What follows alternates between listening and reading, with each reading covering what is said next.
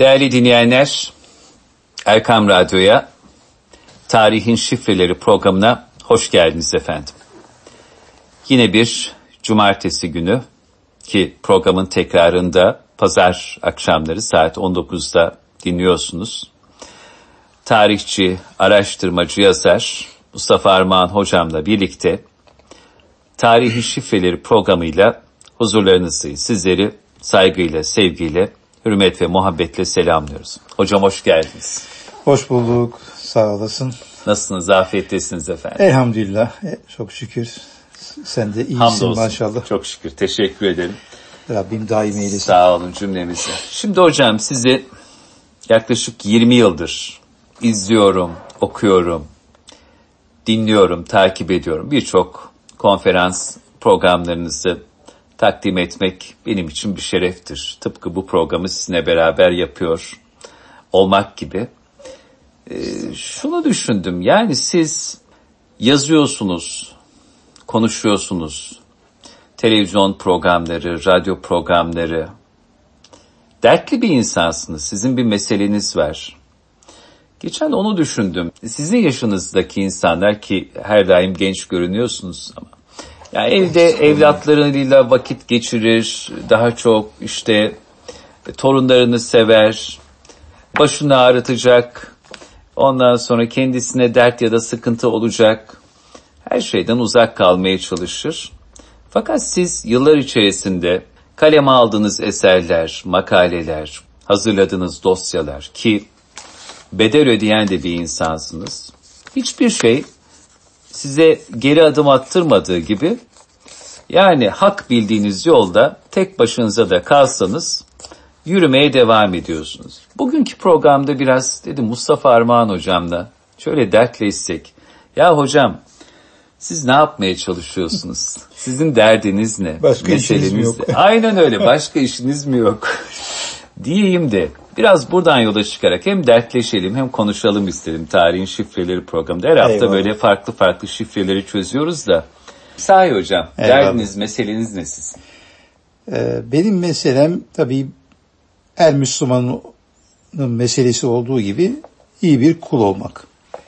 Ve o kulluğun gereklerini yerine getirmek. Elbette eksiklerimiz var, kusurlarımız var. Onları payansız bir mahcubiyet içerisinde gidermeye çalışıyoruz. Fakat e, Cenab-ı Hak bana düşünmeyi ve düşündüklerini kalemiyle ve kelamıyla ifade etme e, selahiyetini ve imtiyazını bahşetmiş. Ne büyük nimet. Bu herkese nasip olmayan bir nimet gerçekten. Hani hisseder, ifade edemez. Yahut ifade edebilir ama ifade etme vasıtalarından mahrumdur. Güzel konuşur ama konuşabilecek vasıtalar yoktur önünde. Ee, Rabbim bunları bize lütfetti. O zaman ben de şöyle düşünüyorum. Bu imkanlar varken, bu imkanlar elimin altındayken, dilim dönüyorken, kalemim işliyorken e, insanlara ulaştığım bir takım hakikatlerin aktarılması, e, çözdüğüm bazı şifreleri, şifrelerin e, nakledilmesi ve başka uyuyan zihinlerin uyandırılması noktasında ne yapabilirim? Kendime sorduğum soru bu. Ee, bunun cevabını verebilirsem o işin içerisine giriyorum ve bana açılan imkanı o anda hani Resulullah Efendimiz sallallahu aleyhi ve sellemin elinde bir fidan varsa ve kıyametin koptuğunu görüyorsan o anda o fidanı dik. Birazdan kıyametin kopup kopmayacağı seni ilgilendirmiyor. Senin vazifen o anda onu dikmektir. Sözü, hadis-i şerifi bana çok manidar gelmiştir. Ee, bütün hadis-i şerifler belki tabii ki öyle ama e, bu doğrudan doğruya bana hitap eden bir veçesini buldum bunda. E, onun için yani e, bir ara mesela bir kurum bana dergi çıkarma Evet. teklifinde bulundu. Bir 10 sene kadar önce. Aslında o sırada ben kitap yazıyorum, kitaplarım satıyor, işte çok gündemdeyim, yani birçok konferanslar veriyorum, yani çok yaptığım işler var ve bu işler kalacak biliyorum dergi çıkarsam bu işlerin çoğundan ben uzaklaşacağım. Ama şöyle düşündüm. Hatta ben maddi olarak da fedakarlık yapmam gereken bir noktadaydım. Yani normalde belki kazandığımdan da daha az kazanmaya Evet. talip olacaktım böyle bir şeyi e, yapsaydım. Yapmamam için her türlü sebep vardı. Yani teşekkür ederim. Ben kendi yolumda ilerleyeceğim diyebilirdim. Fakat e, orada şöyle bir noktayı kendime istinadgah yaptım. Dedim ki Mustafa sen e, kitap yazıyorsun, şöyle yapıyorsun, böyle yapıyorsun. Bu dergiyle belki ulaşacağın, başka türlü ulaşamayacağın bir kitle olacak. Ve bu kitleyi sen e, bulmak için, oluşturmak için uğraşıyorsun. E, yarın öbür gün bir dergi çıkarmak istediğinde, bu imkanları bulamadığında e, üzüleceksin. Ama şimdi böyle bir imkan sana e, tanınmış ve tarihin bir dönüm noktasındasın. Bunu değerlendirmezsen gelecekte e, ya işte bir dergimiz olsaydı, şöyle olsaydı, böyle olsaydı dediğinde e, teklif edildi de niye bunu yapmadın diye sorulduğunda bunun bir cevabının olması lazım. Sırf bundan dolayı mesela dergi Nisan ayında çıkacaktı. Mart ayı biliyorsunuz bizim en yoğun olduğumuz aylardı. Şimdi bu pandemi döneminde biraz azaldı. Çanakkale Tabii. Ağırlıklı olarak. Yani ben Çanakkale haftasında 10-15 tane konferansa bazen bir günde 2-3 tane konferansa gittiğimi hatırlıyorum. Ee, bunların hepsini iptal ettim. Düşün yani Bundan O- 10 yıl evvel. 10 10-11 yıl önce hepsini iptal ettim. Kendimi dergiye verdim. Elhamdülillah 10 yıl uğraştık. 13 bin, 14 bin sayfa bir yayın yaptık. Ve o dergi bir ekol oldu. Bir okuyucu kitlesini aldı, taşıdı bir yerden bir yere. Vazifesini tamamladı. Ben artık yapabileceğimiz sınırına geldim, ayrıldım.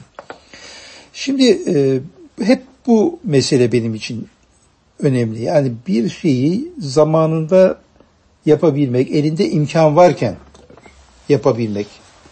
Ee, e, imkan varken yapabilmenin huzurunu yaşamak. Vazifemi yaptım elhamdülillah. O zaman bu imkan vardı. Şu anda yok. Başka şeyler benim için önemli. Onları yapıyorum. Şimdi bu işin e, pratik tarafı yani pratikteki e, iz düşümü benim yaptığım işin yani uygulamadaki tarafı.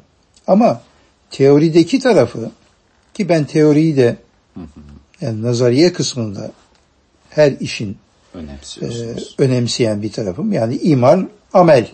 E şimdi iman olmadan amel olmayacağı gibi teori olmadan da pratik olmaz. Yani ben bunu yapıyorum, niye yapıyorum? Bunun bir açıklaması var mı senin kafanda? Yani Mustafa Arman tarihçilikle niye uğraşıyor? Tarihçi mi olmak yok, istiyor? başka derdim yok Ha. tabii dediğiniz gibi. Yani tarihçilik yapmak isteseydim ben giderdim akademide tarihçilik yapardım. İşte tez hazırlardım bilmem ne yapardım. Ama değil. Şimdi benim derdim düşünmeye çalışmak. Cenab-ı Hakk'ın insanlara bahşettiği en büyük nimet Düşünmek, tefekkür etmek. tefekkür. Değil mi? Bir saat tefekkür işte 60 yıl ibadetten e, Eftaldir. eftaldir. E şimdi böyle bir şey var tefekkür, düşünme. Çünkü Kur'an-ı Kerim'in en çok vurguladığı emir Akıl ve akıl etmez misiniz? misiniz? İşte ulul elbab e, vesaire. Şimdi düşünmeye çalışıyorum. Bu kadar düşünmenin e, ve düşünen insanın dışlandığı bir toplumda, Cevil Meriç'in dediği gibi düşünenlerin kuduz köpek gibi kovalandığı bir ülkede düşünmeye çalışmanın da bedellerini ödüyorum ve bundan da müşteki değilim.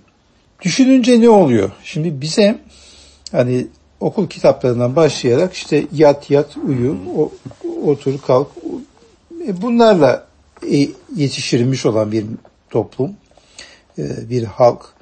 E, tarihiyle küs, işte insanıyla insanları arasında nasıl ayrım yapıldıysa, işte başörtülü, başörtüsüz, dindar, dinsiz e, ayrımı yapıldıysa e, şey de aynı.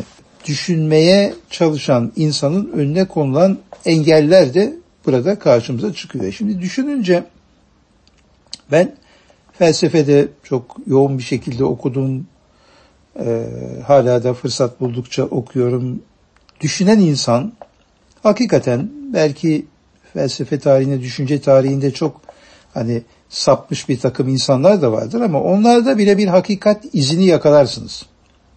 Çünkü hakikat öyle bir şey ki e, bir balığın oltaya yakalandığı gibi insan ondan kaçamaz.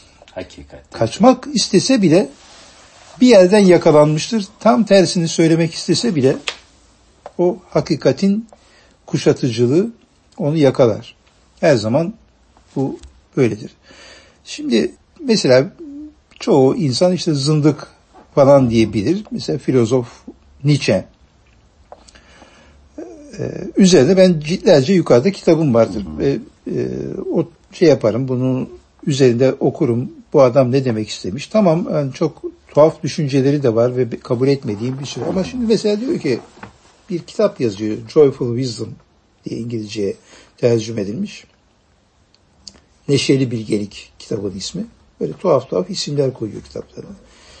Gündüz bir pazar yerinde bir deli elinde fenerle geziyor. İnsanı arıyorum, insanı arıyorum diyor. Pek kimse şey yapmıyor, ilgilenmiyor kendisiyle ve elindeki feneri yere atıp şangır şungur ses çıkınca etrafına toplanıyorlar. Diyor ki yani biz Tanrı'yı öldürdük. Bunun e, ne olduğunu biliyor muyuz? O işte bağırıyorlar, çağırıyorlar. Nasıl devam ediyor sözlerine? Şöyle devam ediyor. Diyor ki faiz alıyorsunuz. Tanrı varsa faiz almanın manası nedir? Şuradaki satıcı biraz önce yalan söyledi. Aldattı. Tanrı varsa nasıl aldatabildi onu? Bakın hepiniz diyor kafanızı öldürdünüz bunu. bunu nasıl yapabildiniz? Nasıl bunu şey yapabildiniz? Hem varmış gibi davranıp hem de hayatınızda onun yeri yok. Şimdi bakın hakikate nereden ulaşıyor? Düşünerek. Yani ve bunu Heidegger hani bu söz üzerine bir e, kitap yazdı ve bunun modern hayatın temel meselesi olduğunu ortaya çıkardı. Yani Allah'ın varlığı e, insanları artık bu sekülerleşme sürecinde hayatlarında bir yer ona e, bırakmayacak şekilde bir tuhaf dönüşüme uğradı diyor. Yani var olduğuna inanıyorlar ama o bize karışmasın. Bizim işimizde yalan da söyleyelim, faiz de alalım, aldatalım da e, her türlü ahlaksızlığı yapalım ama o orada dursun. Bu işte bir şeydir. Riyadır diyor. Şimdi bunun gibi yani benim düşünmeye çalıştığım şeyler yani bizim de tarihle niye ilgilendim oraya geldiğimiz zaman e, programımız felsefe programı değil malum. E, orada şöyle bir noktaya geldim. Şimdi benim derdim biraz sosyolojik olarak e, gelenek ve modernlik arasında diye bir kitap yazdım. 1990'ların başlarında bu mesele beni ilgilendirmeye başladı ve nasıl e, bu, İzden mi çıkmıştı aşama? İlk baskısı insan yayınlarından İnsan, sonra doğru. izden sonra başka evet. Timaç'tan da bir baskı çıktı. E, 93-94'lerde benim problemim buydu. Yani modernite meselesi, e, modernlik meselesi Müslümanlar açısından ne ifade edecek? Bu postmodernizme kaçış şeklinde mi olacak bu? Yani yine batıdan gelen bir modaya kaçarak modernizmi eleş, eleştireceğiz. Yoksa ikisi karşısında da yine e, İslam'ın bir düşünce temelinde savunulması bir alternatif olarak ortaya konulması mı e, bizim için önemli. O yıllarda biraz böyle İslamcı ya da Müslüman çevreler biraz postmodernizme doğru kayıyorlardı. Ve orada ben bir analiz yaptım. Hala o analizimin doğru olduğu kanaatindeyim. Neydi o analiz hocam? Ee, analizim şuydu. 1990'ların başından bahsediyoruz. Daha AK Parti falan yok. Öyle bir parti. Refah Partisi'nin olduğu bir dönem ama Türkiye hızla şeye doğru 28 Şubat'a doğru gittiği dönemler. Dediğim şuydu. Türkiye'deki modernleşme yanlış bir temel üzerine oturtuldu. O da şu. Aslında temelsiz bir temel bu. Ee, problem şu.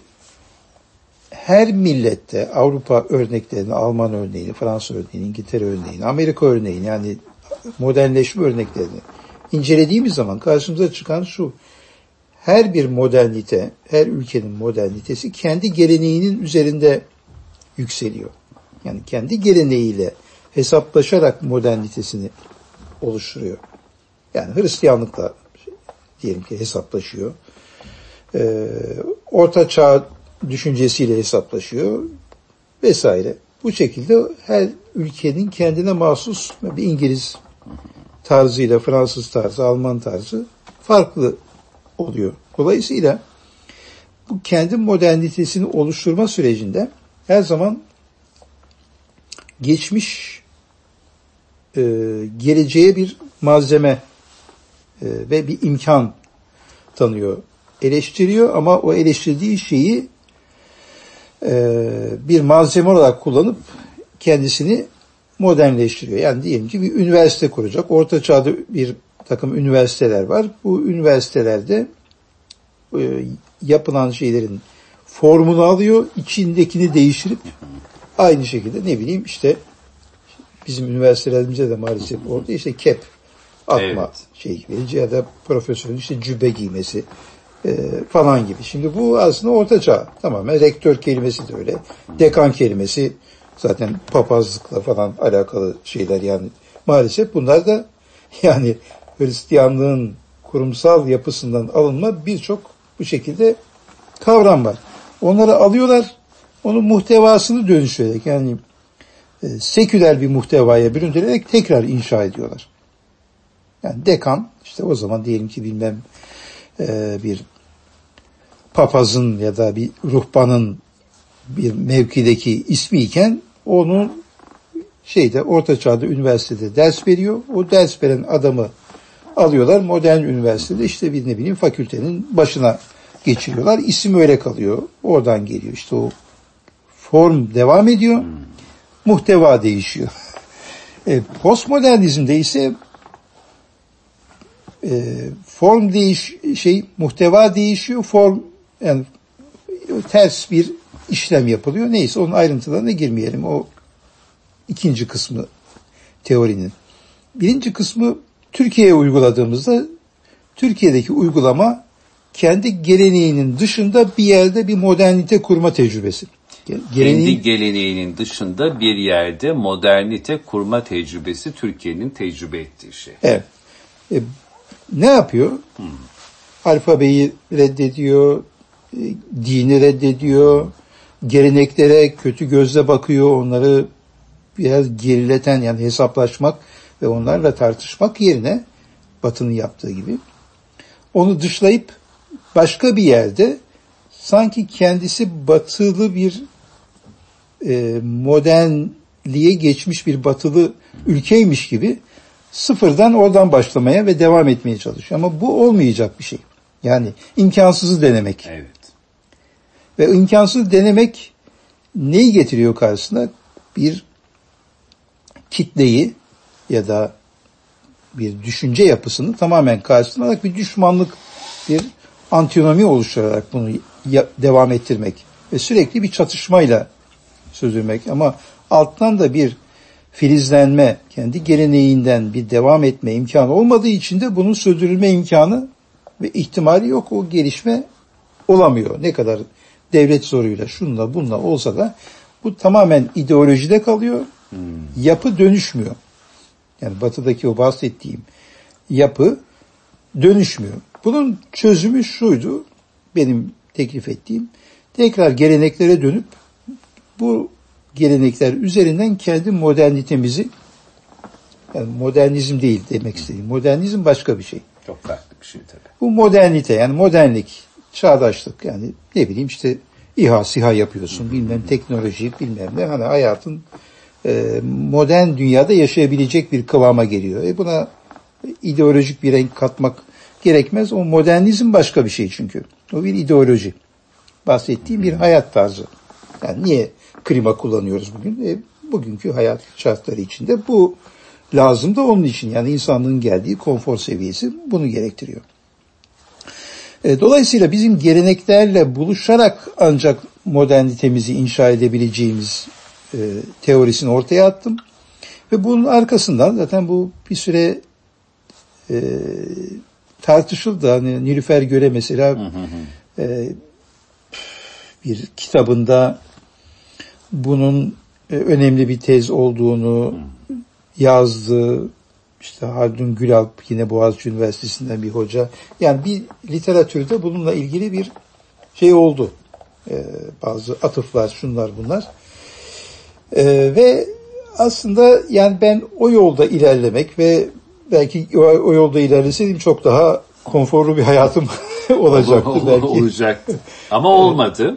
Olmadı. Ve o yolda ilerlemedi. Burada bir problemle karşılaştım. Hep e, bizim modernleşme sürecimiz e, şöyle ele alınıyor. Yani Batı nasıl modernleştiyse bizim de öyle onun geçirdiği o ara aşama, gelenekten e, gerçekleştirdiği dönüşüm atlanarak üstteki o modernlik seviyesi bize kopya edilmeye çalışılıyor. Az önce bahsettiğim köksüz bir modernleşme.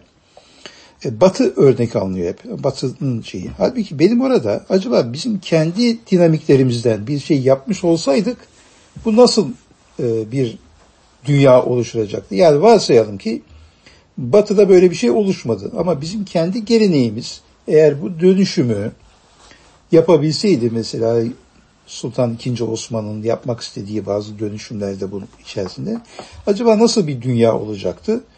E, bunu sordum. Yani Osmanlı Batı örneği olmadan kendi içinde modern dünyaya, modern dünya derken yani bu az önce bahsettiğim gibi ideolojik mesele Değil. e, değil. Yani 20. yüzyıl diyelim. Yani 20. yüzyıla nasıl e, adapte olacaktı Batı örneği olmasaydı? Cevabınız ne oldu bu sorunuza? O zaman işte tarihe yöneldim. Bunun sorusu tarihte yatıyor cevabı. Tarihte ya o zaman bizim e, toplumsal yapımız, bizim tarihi karakterimiz, e, tarihi gelişim sürecimiz nasıl oldu?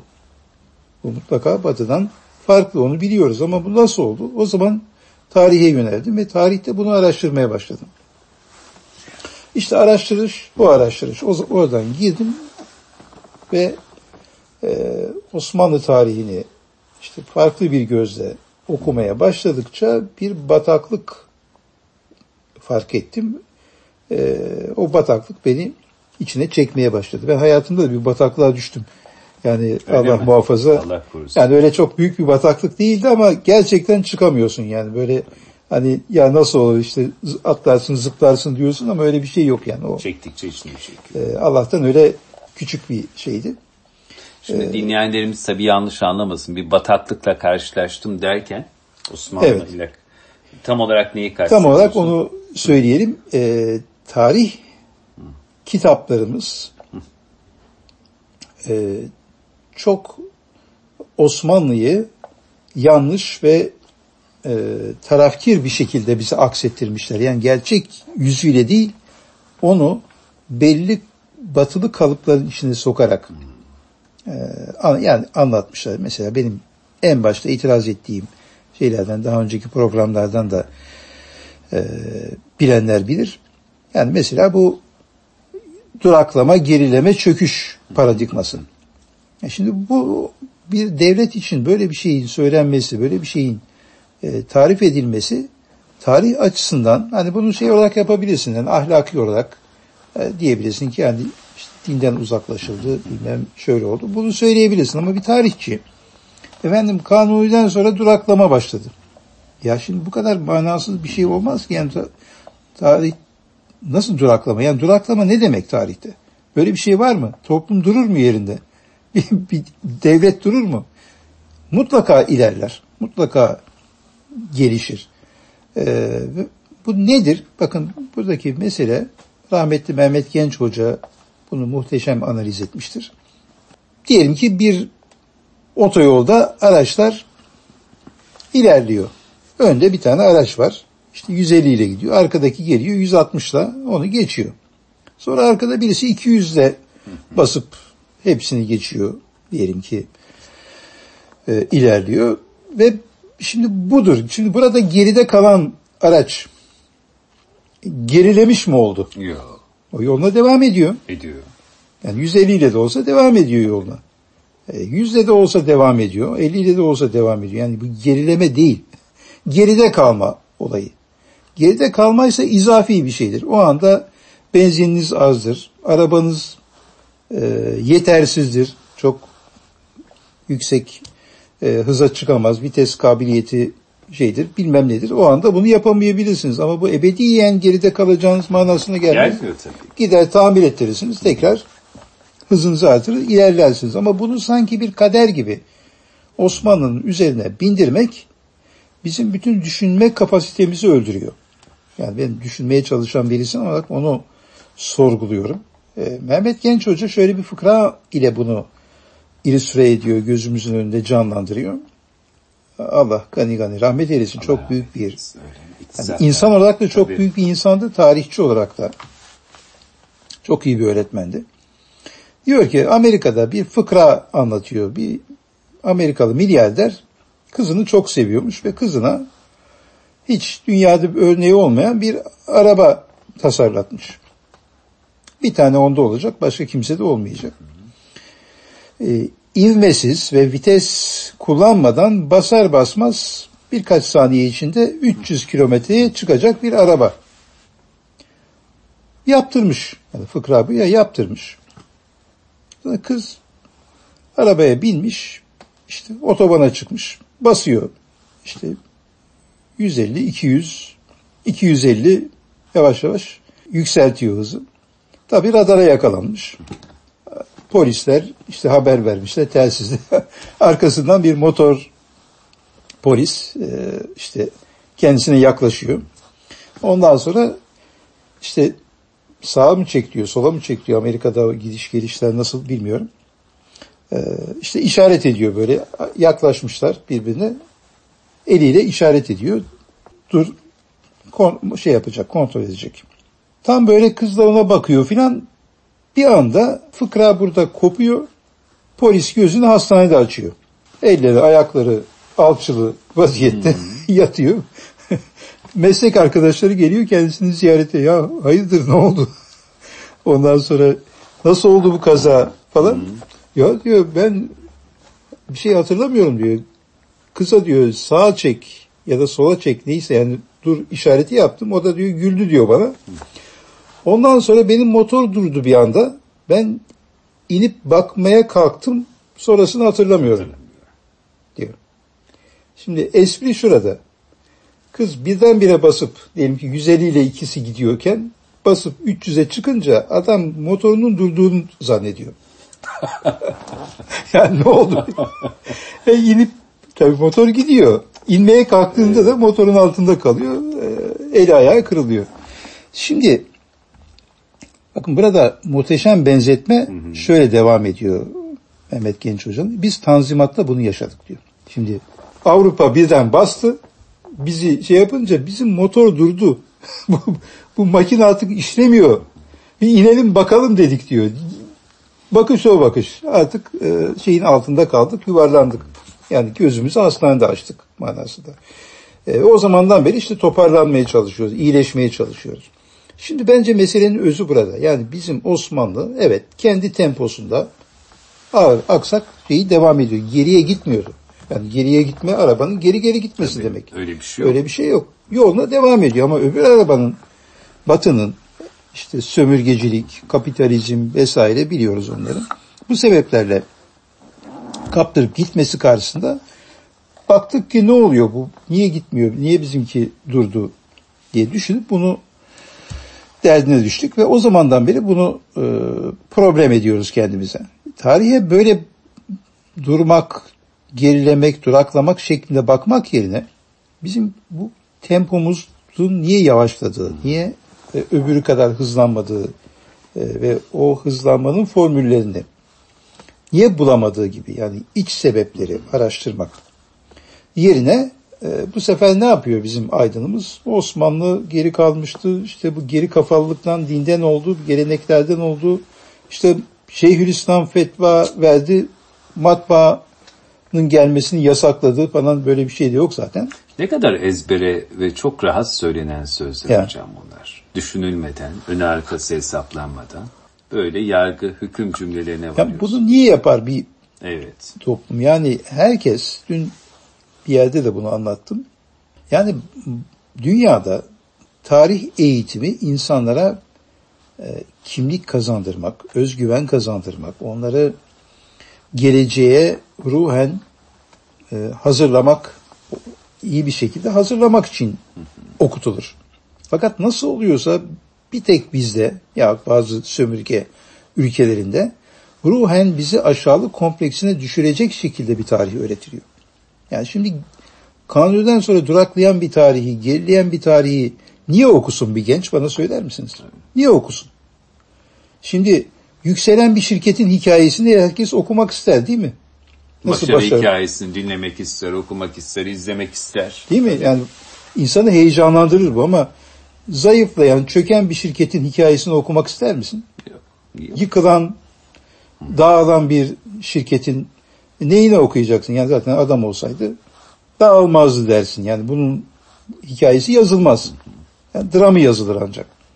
Dolayısıyla şimdi bir kere zaten sen tarih öğretiminde duraklama, gerileme, yıkılma, çöküş bilmem ne diye o dönemi hiç okuma. Yani burada bir şey yok. Bundan adam olsalardı zaten bu duruma düşmezlerdi diye anlatıyorsun. Ya nasıl öğrensin çocuk? Nasıl o dönemle şey yapsın? E, ne oluyor? Oradan kopuyor birden Cumhuriyet devrine geliyor İstiklal Savaşı yıllarında. E, arada bir boşluk var. Bu boşluğu nasıl kapatacaksın? İşte o boşluğu batıyla dolduruyorsun. Batılı gibi olsaydık böyle olmazdık. Şimdi oraya o batı parantezini koyarak onu pirupak her şeyden muarra, her türlü kusurdan azade bir şekilde anlatıyorsun. İşte yok Rönesans, reform, aydınlanma, bilimsel devrim, sanayi devrimi o müthiş. Bu Her şey- yalanları da tek tek yazdınız kitabınızda. Evet. Bu Avrupa'nın 50 büyük yalanı diye bir kitapta yazdım. Ama bizde en ufak bir minnacık kusur bulsa bunu gözümüze soka soka anlatan bizim tarih kitaplarımız tırnak içerisinde Batı'nın e, içinde boğulduğu o kan deryasını, o efendim e, katliamları, o soykırımları, O barbarlıkları. barbarlığı hatta yamyamlığı anlatmıyor. Şimdi bu nasıl bir Türk kafası? Yani bu kitapları yazan bir Türk olsa, bir Müslüman olsa tam tersini kendi kusurlarını gizleyip düşman çünkü savaştığımız ve imparatorluğumuzu yıkmış, İstanbul, Anadolu'yu işgal etmiş olan bir medeniyete karşı onların kötülüklerini öne çıkartıp kendi kötülüklerini anlatmamaya yahut üstünü e, kapatmaya çalışması icap eder. Tam tersi oluyor. Şimdi burada şüphelenmek için yani düşünüyoruz ya. Şüphelenmek için her türlü sebep var. Yani bu kitabı kim yazdı? Bir batılı gözüyle bu kitap yazılmamış olsaydı dediğimiz şekilde onların ayıpları, kusurları, fenalıkları anlatılacak. Bizimkiler geçiştirilecekti. Ama tam tersine böyle yazılıyorsa ben burada şüpheleniyorum. Bu kitapları biz yazmadık. Bize bir e, hayal pazarlandı. Yani Avrupa'nın o gelişmiş dönemi sadece vitrinleri vitrinleri İdealize edildi. anlatıldı. E şimdi Namık Kemal gittiği zaman Londra'ya öyle bir Londra yazısı var ki Terakki diye bir makalesi. O bal dök yala vitrinler ondan sonra e, pırıl pırıl dükkanlar, güzel kıyafetli insanlar filan. Şimdi bakın aynı dönemde Dostoyevski de gidiyor. Hemen hemen 5-10 yıl arayla. Heinrich Heine diye bir Alman edebiyatçısı da var. O da gidiyor. Ben bu üçünü mukayese ettim. Yani bir Namık Kemal'in anlattığı Londra. Bir Dostoyevski. Dostoyevski'nin anlattığında bir de Heine'nin anlattığı. Birisi Alman, biri Rus, biri Türk ya da Osmanlı. Dostoyevski nefret ediyor yani şeyden Londra'dan. Heine o kadar şey yapıyor ki e, bunu Dostoyevski de anlatıyor. O ön caddeler, büyük caddeler diyor bir insanın, e, bir şehrin diyor gerçek kimliğini vermez. Biraz şu ara sokaklara gideyim dedim diyor. Arka sokaklara gidince çamur içerisinde çizmemin e, neredeyse yarısına kadar çamur içerisinde yürümek zorunda kaldım. Ve diyor bu sokakta böyle bizim gibi turist birisi gelince diyor Londra'dan bahsediyor. 1860'ların Londra'sından. Bizim gibi turistler gelince böyle çocuklar ellerini süpürgeyle geçeceğimiz yoldaki çamurları böyle önümüzden temizleyerek ayağımızın çamura batmamasını sağlar bir bahşiş e, karşılığında başka türlü orada yürümek e, mümkün değildi diyor. Şimdi Dostoyevski'nin ya da Heine'nin anlattığı Londra ile Namık Kemal'in anlattığı Londra arasındaki farktır işte. Bizim aydınımız sadece şeyle, batının büyüsüyle büyülenmiş. Onun olumlu taraflarını anlatıyor. Ama bir Alman gözüyle Londra'ya bakmak, bir Rus gözüyle bakın onlar kendi medeniyetlerine olan, kendi e, eleştirel ya da tenkidi ruhla bakarak ben o İngilizse ben Almanım, ben Rusum. Böyle bakıyor adam. Şimdi aydınımızın içine düşürüldüğü bu e, sefalet, bu aşağılık kompleksi şimdi çok daha ileri bir noktaya tabii varmış. Namık Kemal şu an artık e, piripak kalmış durumda şu anki vaziyette. Demek ki Batı'nın büyüsünü bozacak bir karşı düşünme hareketine bizim ihtiyacımız var ve kitaplarımızda ben Osmanlı tarihi kitaplarında çok bariz bir şekilde bu gapsede bir anlayışın yani Garp'ın felaketine uğramış bir kafa yapısının izlerini yakaladım. Onları restore ediyorum. Yani düşünün bir Şeyhülislam'ımız var. Zembilli Ali Efendi. Ya Osmanlı'nın en muhteşem ulemasından birisi. Yavuz Sultan Selim devrinde yaşamış. Sözünü budaktan esirgemeyen ilmi dirayeti vesaire her türlü şeyi ortada. Fakat bir kitaplarda, tarih kitaplarında 1920'lerden başlayarak Zembilli Ali Efendi adeta Osmanlı aydınının halktan kopukluğunun bir timsali olarak anlatılır. Evet. Neymiş? Zembilli Ali Efendi halkın yüzünü görmek istemediği için zembilini sarkıtırmış. Fetva isteyen de fetva dilekçesini içine koyar. Zembili şöyle bir sallarmış. O da ipin hareket ettiğini görünce çekermiş. Cevabını yazar. Yani ne Aynen. yüzünü dahi görmek istemeyip evet. tepeden halka bakan bir anlayış. Ya şimdi bu o kadar tekrarlanıyor ki bugün bile birçok yerde bunların dile getirildiğini belki ders kitabında değil ama görüyorsunuz. Şimdi kendi ecdadına bu kadar e, hakikatleri ters yüz edecek şekilde e, yaklaşan bir anlayışı değiştirmeye uğraşıyorum. Bunun menakıpnamesini buldum. Zembili Ali Efendi'nin menakıpnamesi var. Ufak da bir kitap. Nasıl anlatıyor bu olayı? Bu olay doğru. Böyle bir hadise var. Ama oradaki anlatım şu. Yani bu hadisenin zikredilme maksadı farklı. Meğer Zembilli Ali Efendi normal Şeyhülislamlık şeyinde e, o zaman da zaten hususi bir Şeyhülislamlık dairesi yok. E, kim Şeyhülislamsa onun evi Şeyhülislamlık dairesi oluyor. Sadrazamlık da öyleydi yani Babali'nin kurulması çok sonra oldu. Normal kendisi e, işlerini diyelim ki kaç gün çalışıyorsa, kaç saat çalışıyorsa o kadar saat içerisinde normal işlerini yapıyor.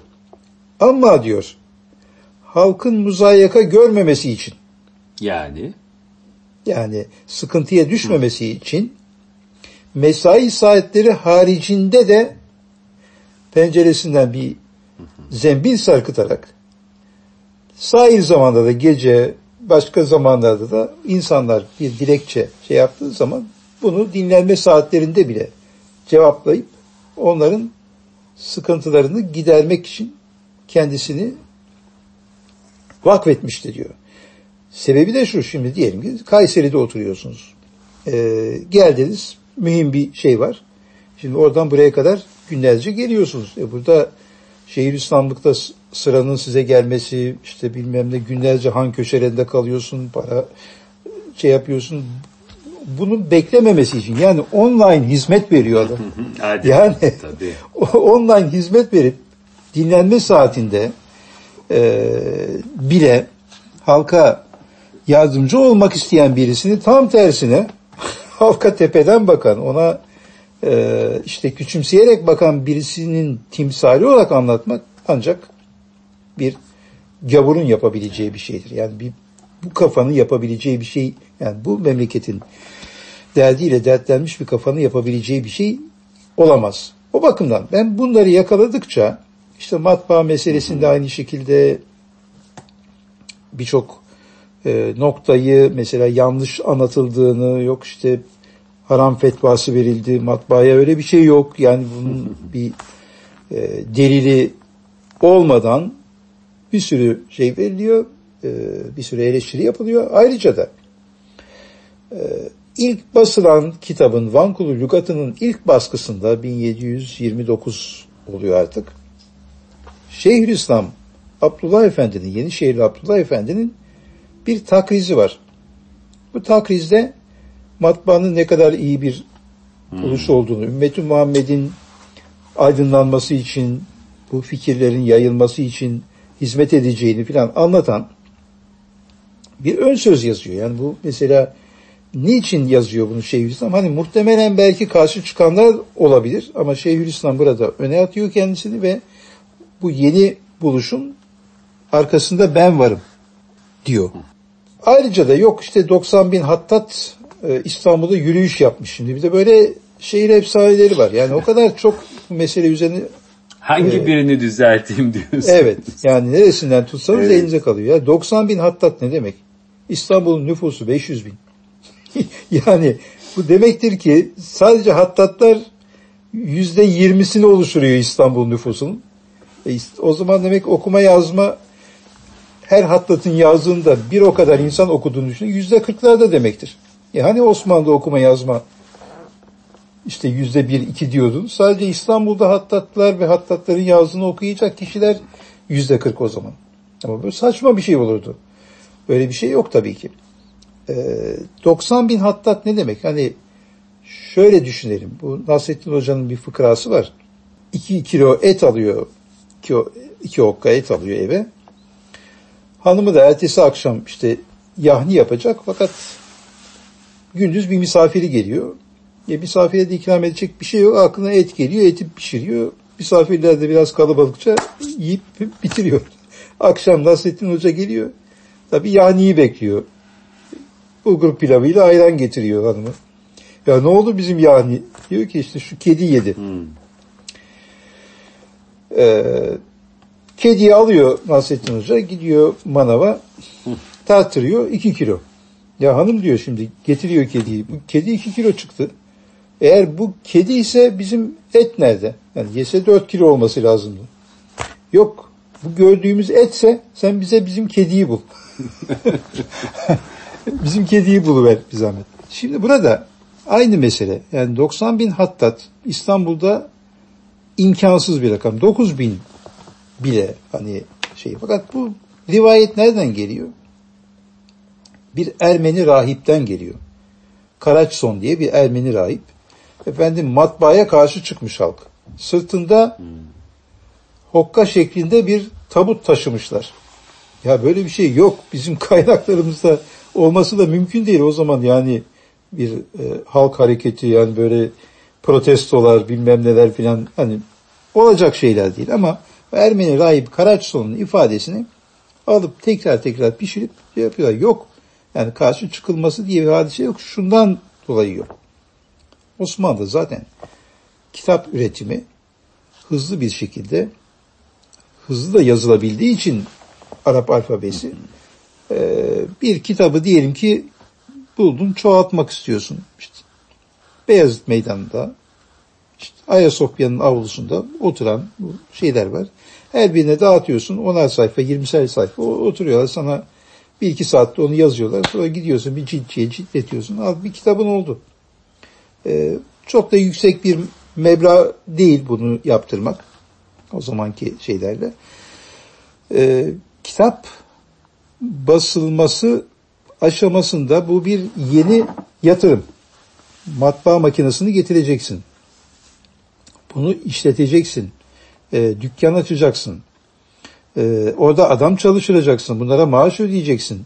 Musahhi olacak, bilmem nesi olacak. Yani bu bir teşkilat ve bastığın kitapları e, yazma kitaplarla rekabet edecek e, bir fiyata satamazsın. İlk çıkan ürünün pahalı olmasında olduğu gibi benim bir ilk Macintosh'um var. 5000 dolardı o zaman.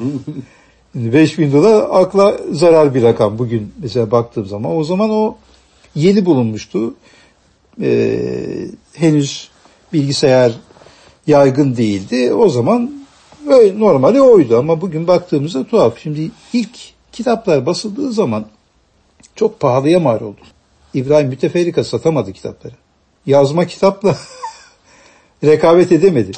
Bunun üzerine padişahtan tekrar sübvansiyon istedi. Padişah da dedi ki ben şu kadarını karşılıyorum bunu fiyatını indir.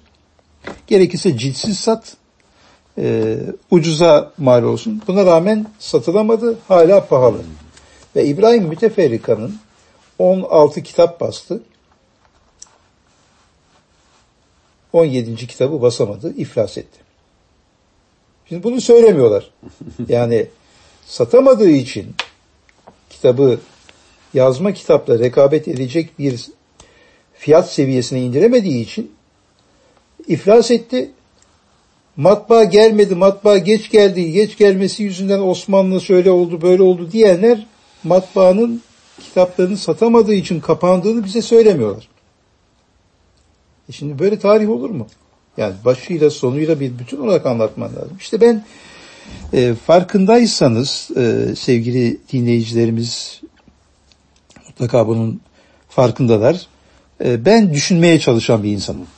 Yani tekrar oraya bağlayalım. Düşünmeye çalışan Cenab-ı Hakk'ın insanoğluna verdiği bu düşünme hasletini e, elinden geldiği kadar soru sorarak doğru cevaplara ulaşmak için e, tarih alanına yönelttiğimde bu projektörümü orada birçok e, insanları aldatmak ve zihinlerini ne derler bu zihinlerini karıştırmak için e, bir takım meselelerin ters anlatıldığını hmm. ve yanlış bilgiler verilecek surette, kafalarını karıştıracak surette e, ters anlatıldığını fark edip bunları düzeltmeye koyuldum. Dolayısıyla aslında ben hala düşünmeye çalışan evet. bir insanım. O başlangıçta modernite meselesinde e, ortaya koyduğum problemleri bugün de aynı şekilde yapmaya çalışıyorum ama e, malzemem değişti sadece. Evet. Malzemeniz değişti çünkü gerçek tarihin peşinde bir arayışınız var sizin hocam. Yani gerçek gerçeğin peşinde. Gerçeğin peşinde evet. Bu tarih alanına yansıyınca bu şekilde tabii, oluyor. Tabii. Ama başka sahalarda da düşünce sahasında, sosyolojide, başka sahalarda da yine benim e, itiraz ettiğim ve yanıl, insanların yanıltıldığını fark ettiğim birçok meseleyi kamuoyunun önüne e, getirdim. Ama en çok tarih alanında bizim ufuklarımız buluştuğu için okuyucuyla belki o tarafım çok tebarüz etti.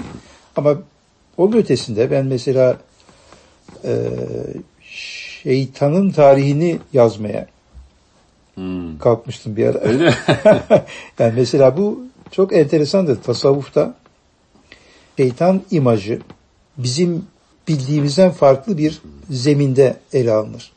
O da çok enteresandır. Yani Hallacı Mansur'dan başlayarak Feridüddin Attar'a kadar, İlahi Name kitabı, Mesnevi'ye kadar o kadar farklı bir şey yaparlar ki e, bir bizim durumumuza ayna tutan bir şeytan imajı ortaya koyarlar ki bu tasavvufun da çok muhteşem meselelerinden. meselelerinden bir tanesidir. Ama aynı zamanda hani İslam'ın özünü de bize yansıtacak bir şeydir. Ama Batı kültüründe böyle bir şeytanın oradaki karşılığı haşa alternatif bir tanrı gibi. Yani filmleri, bu bir takım e, romanları, işte Drakula'yı bilmem neyi falan şey yaptığınız zaman orada bu meselenin ne kadar farklı alındığını. O zaman ben bu iki kültür arasındaki yani batıdaki ve İslam'daki şeytan imajlarının farklılığı üzerinde çalışmıştım. Bunun üzerine bir miktar makale falan da yazmıştım. E demek istediğim yani ben düşüncenin kımıldadığı her yerde devrede olmak ve düşünmek e, durumunda olan birisiyim. Tarih alanında bu böyle tezahür etti ama başka bir alanda da yine aynı şekilde E, Sizi okuyanları, dinleyenleri, izleyenleri de bu noktada düşünmeye sevk ediyorsunuz. Sizi yaklaşık 50 dakikadır dinlerken bu ülkenin münevveri Cemil Meriç'in bu ülke, jurnaller, kültürden irfana, sanki bu eserler arasında hocam bir yolculuk yaptığımı hissettim. Aa, harika. Yani çünkü Cemil Meriç Üstad da kendimize nasıl yabancılaştığımızı, kendi hakikatimizden nasıl uzaklaştırıldığımızı, kendi köklerimizden nasıl koptuğumuzu, koparıldığımızı hep anlatır bunları. Ve aslında o da hep der. Yani kendi özüne bir dön. Evet, kendi hakikatinle yüzleş. Sen bu değilsin. Kendi boy aynanda kendi gerçeğinin farkına var. Sizi dinlerken de dedim Eyvallah, hakikaten. Benim için de bir sürpriz oldu. Evet. Yani e, demek ki Tabii. e, çok erken yaşlarımda 16-17 Evet. yaşlarımda okumaya başladığım bir üstadın benim düşüncelerime ne kadar hulul ettiğini Hmm. burada bir kere daha test etmiş olduk. Aklın yolu bir hocam Evet. yani. Hakikat avcısı olduysanız aklın yolu bir yani. Cemil Bey'in yaptığı da Tamam. bu, sizin yaptığınız da bu. Onun için yani e, bizim e, gayretimiz böyle hani ya iki tane tarih kitabı yazayım biraz satayım biraz Değil. şöhret yapayım falan değil. Yani bu işin çilesini çekmeye talip olduk. Yoksa dediğim gibi ben başka bir kulvarda da ilerlesem yine kendi alanımı bulurdum. E, ama burada bu e, soytarılığa, bu milletin aldatılmasına, bu e, üç kağıtçılıklara e, ve kendi milletine yalan söyleyecek kadar adileşmiş olan bu kültür ortamının içerisinde ya ben hakikatleri söyleyeyim gerekirse e, bir kişi için bunları söyleyeyim e, yeter demişimdir. Benim için bir kişi çok önemlidir. Hani şimdi gidiyorsun bir salonda 500 kişi var. 500 kişinin olması ne ifade ediyor? 500 tane bir kişi var orada. Öyle. Yani kafalar birbirinin içine geçmiyor ki 500 kişi bir araya gelince. 500 tane bir kişi var. Hep bir kişilere hitap ediyorsun. O 500 kişinin kaç kişisi seninle söylediğine açıktır değildir onu bilemiyorsun ama e, o bir kişiyi anlatıyor. Yazarken de o bir kişiye yazarsın. Tabii tabii. Ali Ural'ın böyle güzel bir e, yazısına girizgah cümlesi verdi. Her konuşma bir kişi için yapılır deyip devam etti. Evet, Beni de tamamen. çok etkilemişti. Çok doğru. E, o bir kişiyi bulmak ve o bir kişiyi hakikaten bazen çıkar karşınıza yakalar, Ve sizi çoğaltır. Alır evet götürür bir yere. Hepimiz de öyle olmuşuzdur. Şimdi ben Cemil Meriç'i mesela nasıl tanıdım? Bursa'da işte bir inşaatta çalışıyordum o zaman. Yani çoğu kişi bilmez böyle inşaat işçiliği de yaptım. Kitap e, okuyabilmek için okulu bıraktım falan. Bunların hikayesini bir gün anlatırım. İnşallah. İnşallah ama bir kitapçıya gittim. Baktı ki ben çok meraklıyım. Ya dedi sen Cemil Meriç okudun mu? Hiç duymamıştım. Al dedi bak bir kitap çok iyi. Falan. O bu ülkeyi o zamandan beri defalarca e şimdi mesela böyle oluyor. Bir yerden bir şey yakalıyor seni. Ee, ve bir e, senin de fıtratında buna bir temayül varsa oradan e, devam ediyorsun. Şimdi bir misal e, verelim galiba O süremiz de bitiyor. misali de aldıktan sonra müsaadeyiz. Ee, kelam bizim dilimizden çıkar ama yani hayra e, teveccüh eden kelamdan bahsediyor. Bizim dilimizden çıkar ama bizim dilimizden konuşan başka bir şeydir, hakikattir. Ee, başka bir dil konuşur orada. Eğer halisane niyetle bunu söylüyorsanız orada siz değil sizin ağzınızdan konuşan hakikattir. Şimdi bunu ben bir şeyde konferansımda bizzat müşahede ettim. Malatya'da hatta Çanakkale konferansıydı. Çanakkale konferansına nasıl başlayayım diye düşünüyorum. O sırada aklıma Muhammed İkbal'in bir e, Mesnevi ile mukayese ettiği ve Mevlana'yı konuşturduğu Cavitname kitabından bir örnek geldi. Bu kitapta e, diyor ki az önceki şeytan meselesi de oradan şey yaptı. Şeytanla Mevlana konuşuyor. Ey şeytan diyor insanları nasıl aldatırsın? İşte o vesvese veririm şu olur bu olur filan. Muhammed İkbal orada Mevlana'ya şunu sorduruyor. Diyor ki eski zamanın insanları mı senin indinde makbuldü, şimdiki zamanın insanları mı? Şimdi soruya bakar mısınız? Allah Allah. Şimdi Muhammed İkbal'in böyle beyni yakan Soruları vardır. bir aşkı tutuşturan bir tefekkürü var.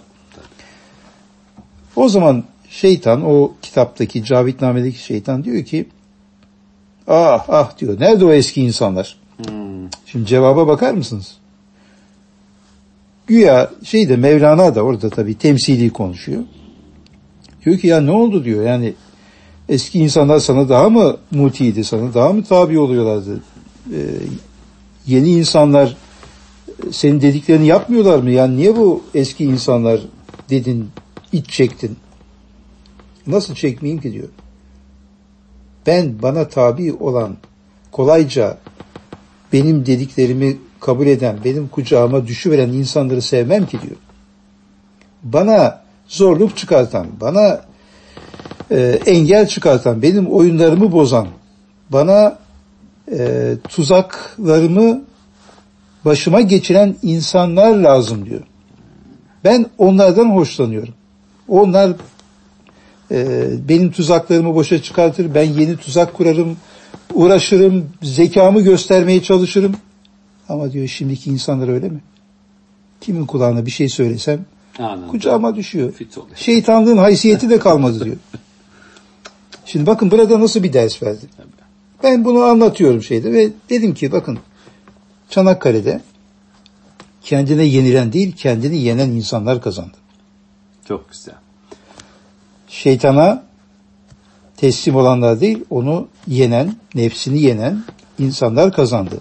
Bunu tekrar bizim kazanmamız lazım. Böyle bir giriş yaptım. Uzun uzun anlatmayayım. Ama niye bunu anlattım bilmiyorum Selahattin'ciğim. Yani o anda benim ağzımdan bu hiç Çanakkale'de böyle bir bağlantı kurar mısın? Yok. Akla gelmez. Ama kalbime geldi. Çıkışta şöyle bir hadiseyle karşılaştım. Kitap imzalıyorum. Bir kadın sesi duydum. Böyle bir katlanmış kağıdı e, yanıma bıraktı. Başımda bir sürü insan var. Hocam bunu sonra okursunuz dedi. Gitti.